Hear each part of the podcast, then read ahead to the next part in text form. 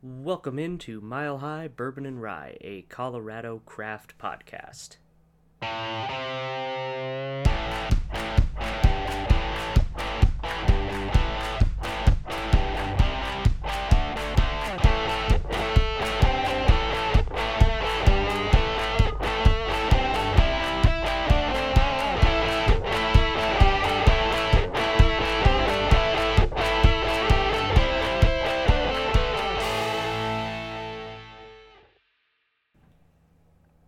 Thank you for joining me for another episode of Mile High Bourbon and Rye, a Colorado craft podcast. If this is your first time listening, my name is Zach, and if you don't already know, I love everything Colorado. I have been.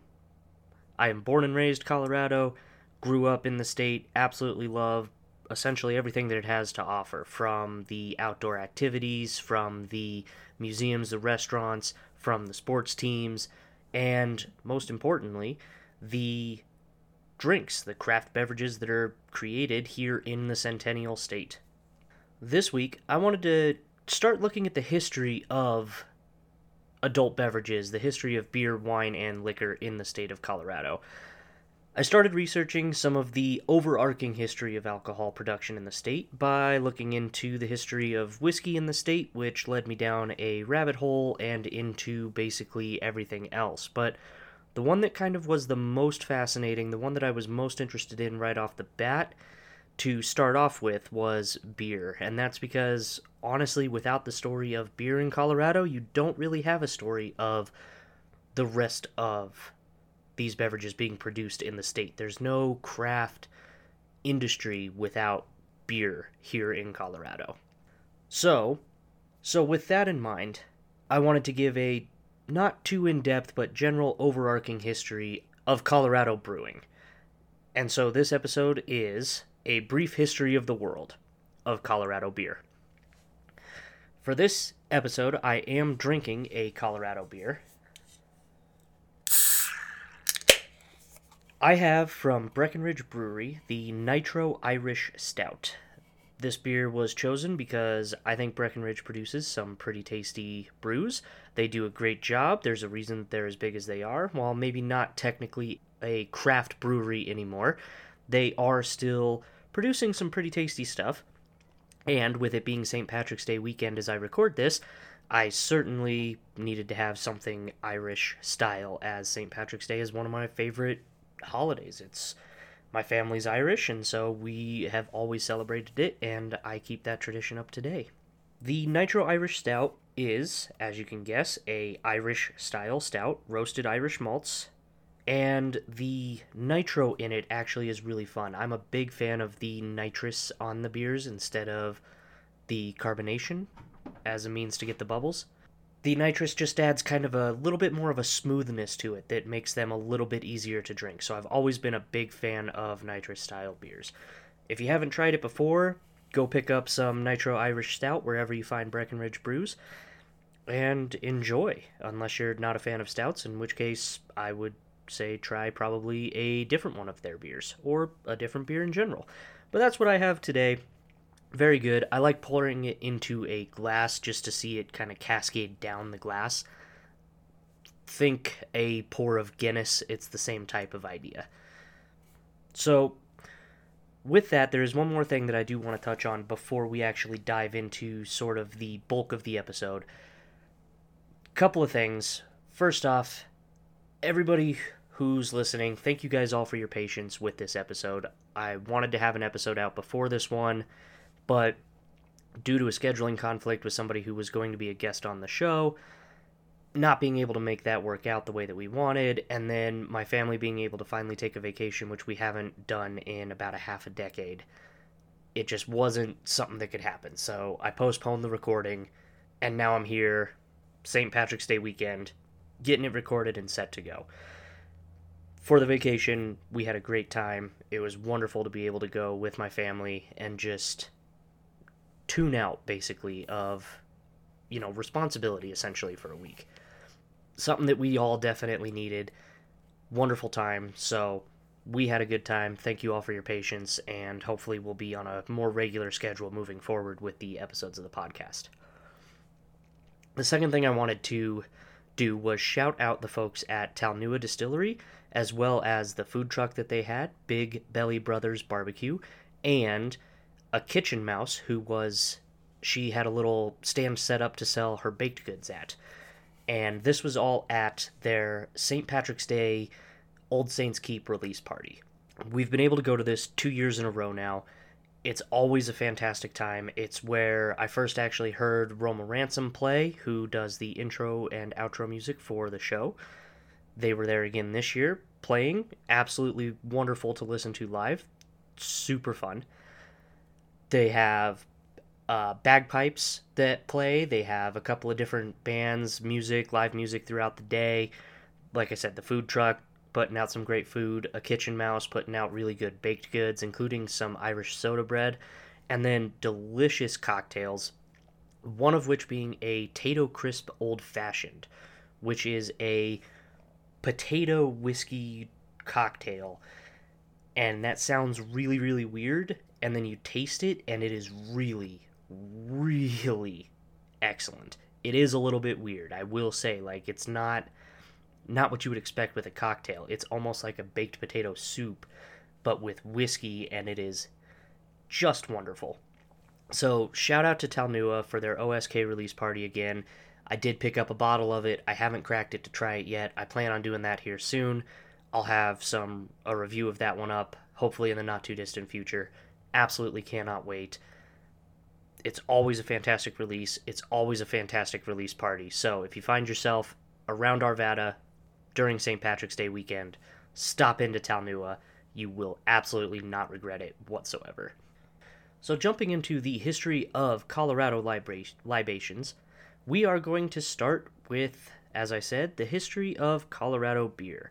Now, today, Colorado boasts more than 420 active breweries in the state. I've seen as much as 425, making it the state with the most breweries in the United States. There is a lot of beer production, but it all started with the gold rush back in 1859.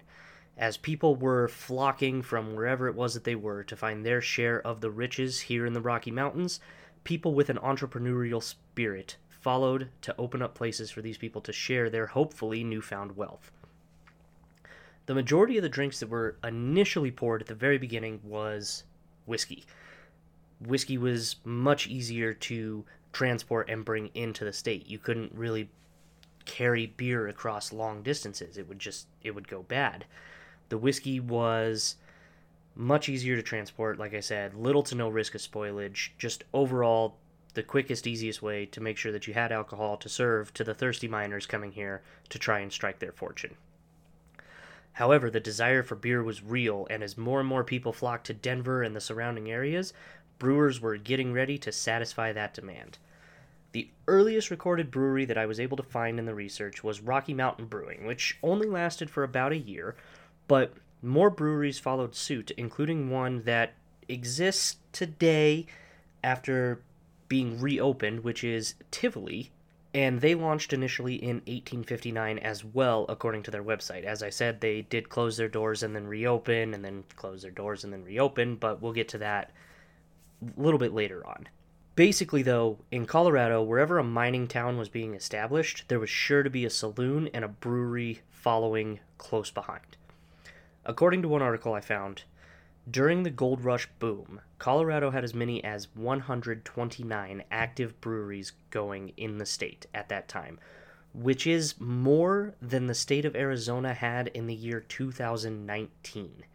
That's 1859. 160 years in the past, more breweries than Arizona had at that point in time. For the most part, beers that were brewed in this time frame were German style lagers or pilsners, and the barley for these had to be imported from out of state. With easier access to rice and corn, some brewers started to use these grains in order to brew their beers. However, that was considered then and still today to be an inferior product to the barley beers that were brewed otherwise.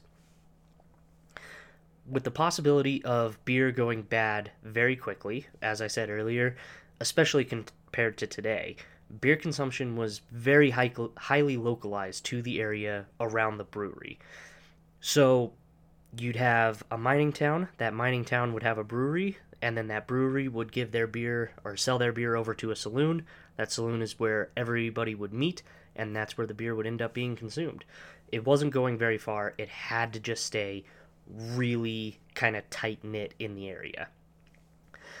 Well, in the latter part of the 1800s, a couple of the large brewers in the area began producing beer at higher volumes, and due to some technological advances, they were actually able to start shipping it both further distances in the state and even sometimes out of state. The big technological advances that did this were the crown cap to seal bottles and the process of pasteurization. The biggest brewery names that I found during this time were Zang Brewing, which took up the mantle from Rocky Mountain Brewing, however, they are no longer around today, Tivoli Brewing, and a little company called the Golden Brewery, opened by a man whose name you might recognize, Adolf Coors, who opened the doors in 1873. Now, during this time frame, with the Colorado brewers able to ship out further, bringing the ability to sell to a wider audience, this also meant that breweries from out of state were able to ship their beer in, or bigger breweries were able to go up into the little mining towns, up into the mountains, send their crown capped bottles up into the mountains, which slowed down some production from some of the smaller breweries, but also allowed some of the local ones to kind of grow up to be a little bit bigger. However, again, as I said, it allowed competition from out of state to ship beer in. And around the 1870s, around 1870, was the first time advertising for Budweiser was seen in the state of Colorado. Now, a little history on Coors, because to tell the history of Colorado beer, you have to tell at least some of the history of Coors. According to MolsonCoors.com, Adolf Coors, the founder, was a penniless brewer's apprentice who stowed away on a ship from Germany in 1868, made his way across the U.S. searching for a place to set up shop, and found Clear Creek in Golden, Colorado. Setting up shop there, he began to brew beer as Golden Brewery, and then the Zang Brewery was actually purchased by a British group, and Adolf Coors and other breweries put a lot of effort into marketing Coors as a local brew, which I'm sure a lot of you notice is very similar to how local breweries are marketing their beer today. They're not brewed, you know, if they're made here in Colorado, it's Colorado brewed, it's Colorado ingredients, it's Colorado owned, it's Colorado through and through. And it was a very similar thing as out of state beers, such as Budweiser, were starting to kind of try to push in. That was a big push for the marketing of local Colorado. Tivoli Brewing also was keeping up with competition as well, producing beers into the early 1900s. Now, after years of growth in the beer industry in Colorado, Prohibition came along and really, obviously, just halted beer production in the state. If you're listening to this, you probably are either were around for or are at least aware of the 2020 prohibition, quote unquote, shutdown that happened here due to the COVID 19 pandemic. In March of 2020, it almost became written that liquor stores would not be essential and would therefore shut down. There would be no way to purchase anything until lockdowns were lifted couple hours into this and thousands of customers in lines at every liquor store across the entire Denver area. Later, this decision was overturned and the 2020 prohibition as it was called jokingly was quickly ended. That only lasted a couple of hours and people certainly were not happy with it. Well, 1916 is when Colorado officially passed prohibition measures beating the rest of the country by about four years. And at that point, the doors to almost all of the breweries were closed forever.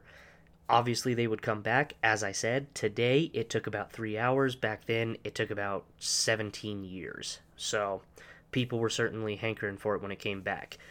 Coors was able to keep operational during this time frame by selling and making sodas, near beers, malted milk, and malt syrups Tivoli was able to do something very similar, producing low ABV cereal beers.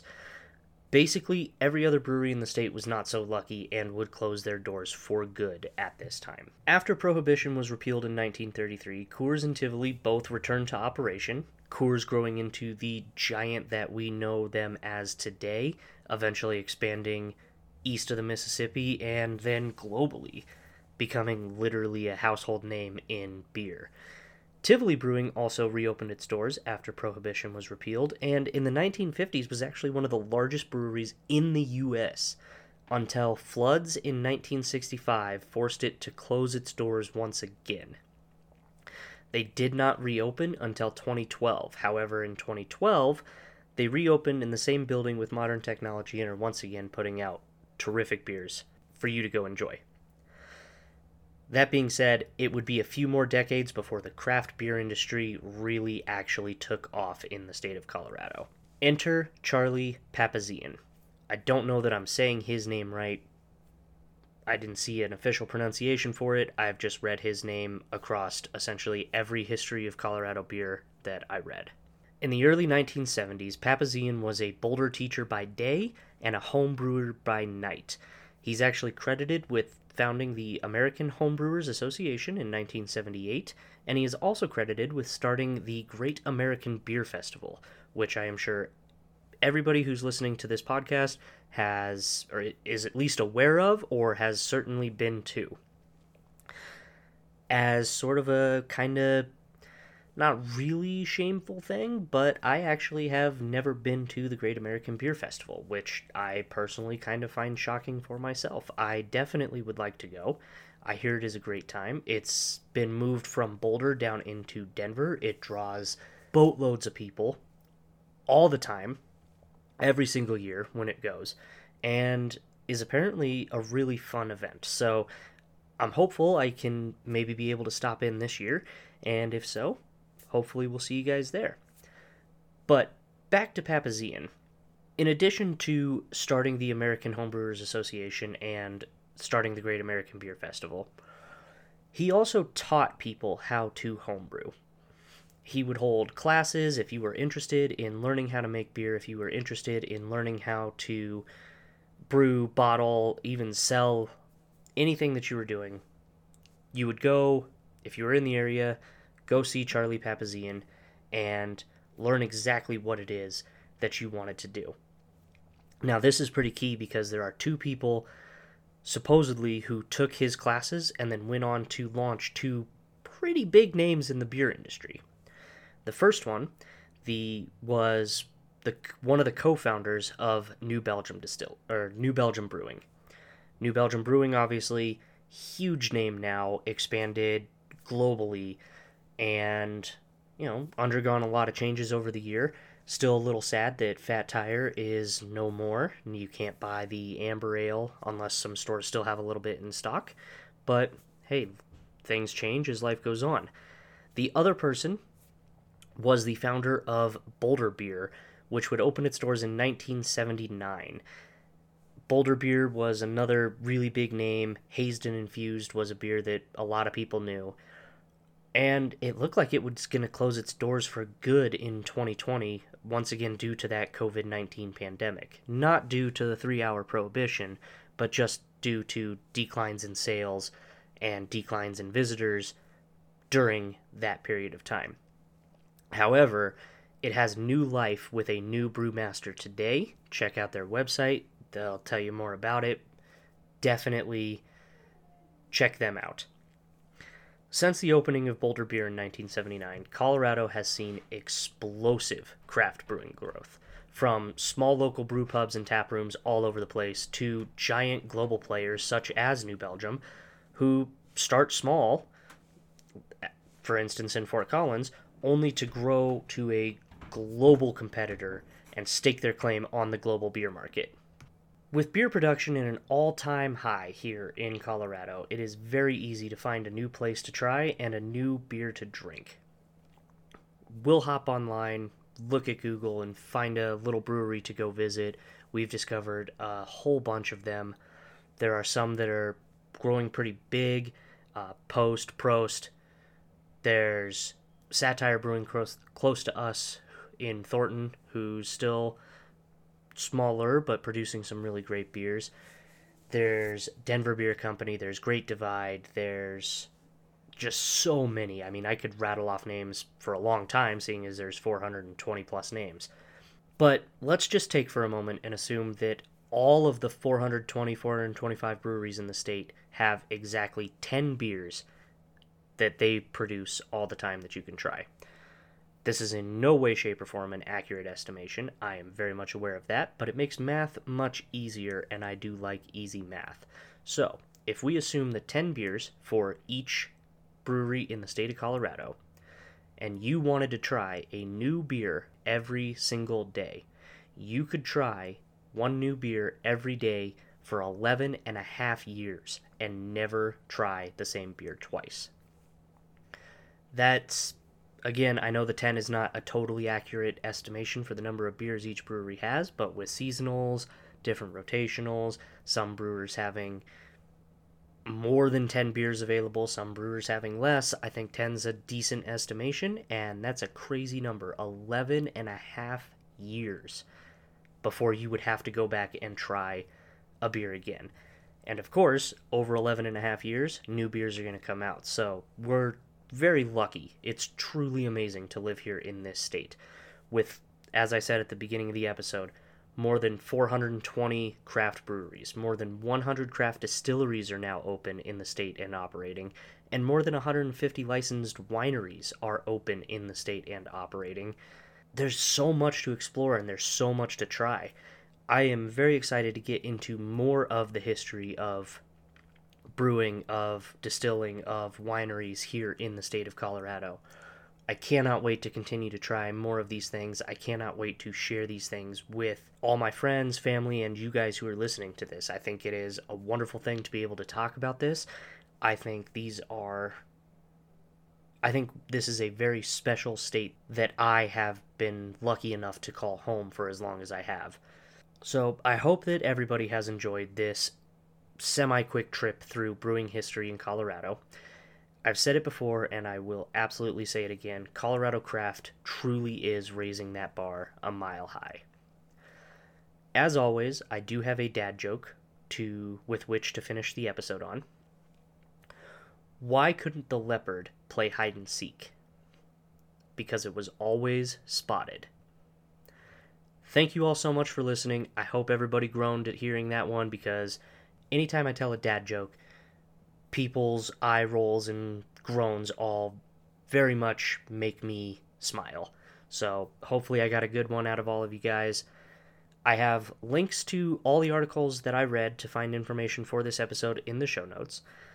Check those out. If you are enjoying Mile High Bourbon and Rye, a Colorado craft podcast, consider supporting the show by rating it, sharing it with other libation lovers in your life telling other people about it, checking out our website, milehighbourbon.com. Follow us on social media. You can search Mile High Bourbon and Rye in Facebook, Instagram, Twitter. We'll pop right up. Give us a follow, say hello, and tell me what your favorite craft beverages that you've had recently are. Colorado made or otherwise, because while I'm very much focused on Colorado, I've been lucky enough to try some stuff from out of state. There's a few different places I've gone to, and I know other states are making great stuff as well. So reach out, let us know what you're enjoying. I always love to hear about it. You can also support the show by going to milehighbourbon.com slash shop. Pick up a rocks glass. We should have some new merchandise coming soon. I know I keep saying that. I am working on it. It's just hitting a couple of snags. So for now, we still have the rocks glasses. Check those out. We do ship inside the U.S or you can donate directly to the show if you just want to support us with a little bit of a monetary donation, help keep the lights on, help keep the servers up, and we'll raise a dram in your honor.